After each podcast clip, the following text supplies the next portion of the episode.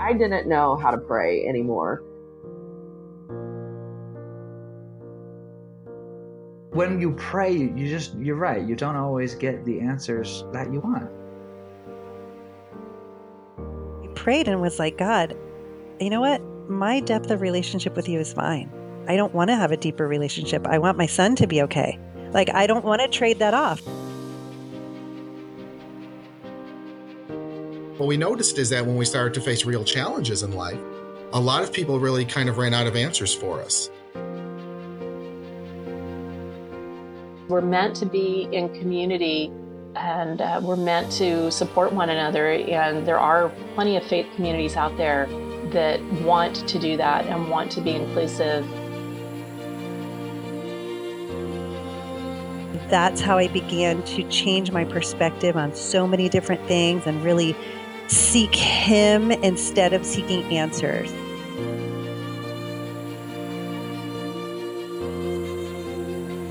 I sort of treated life as if, like, well, I have to lower all my level of expectation. I have to lower anything that I think is going to be good. It's not really going to be good because I'm always going to have this pain. Almost like you have to you have to do away with with pain before you can have joy.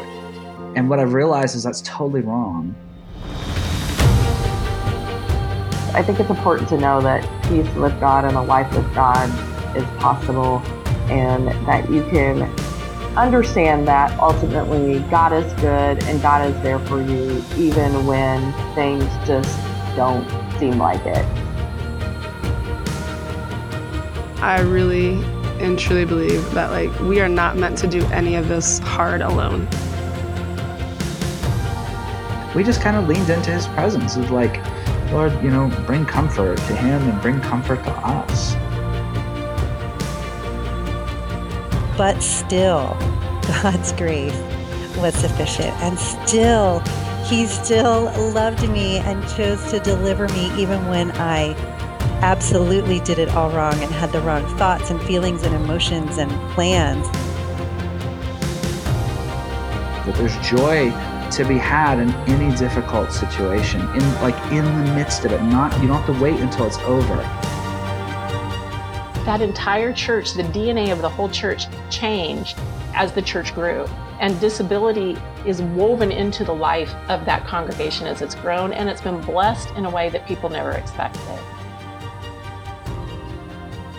It was really the experience of having strangers who were Christian believers kind of step into our life, speak into our life, speak to us in terms of faith, and and remind us about God's plan for our life and, and the vision that He has for us, and really that there is an abundance of hope, quite honestly.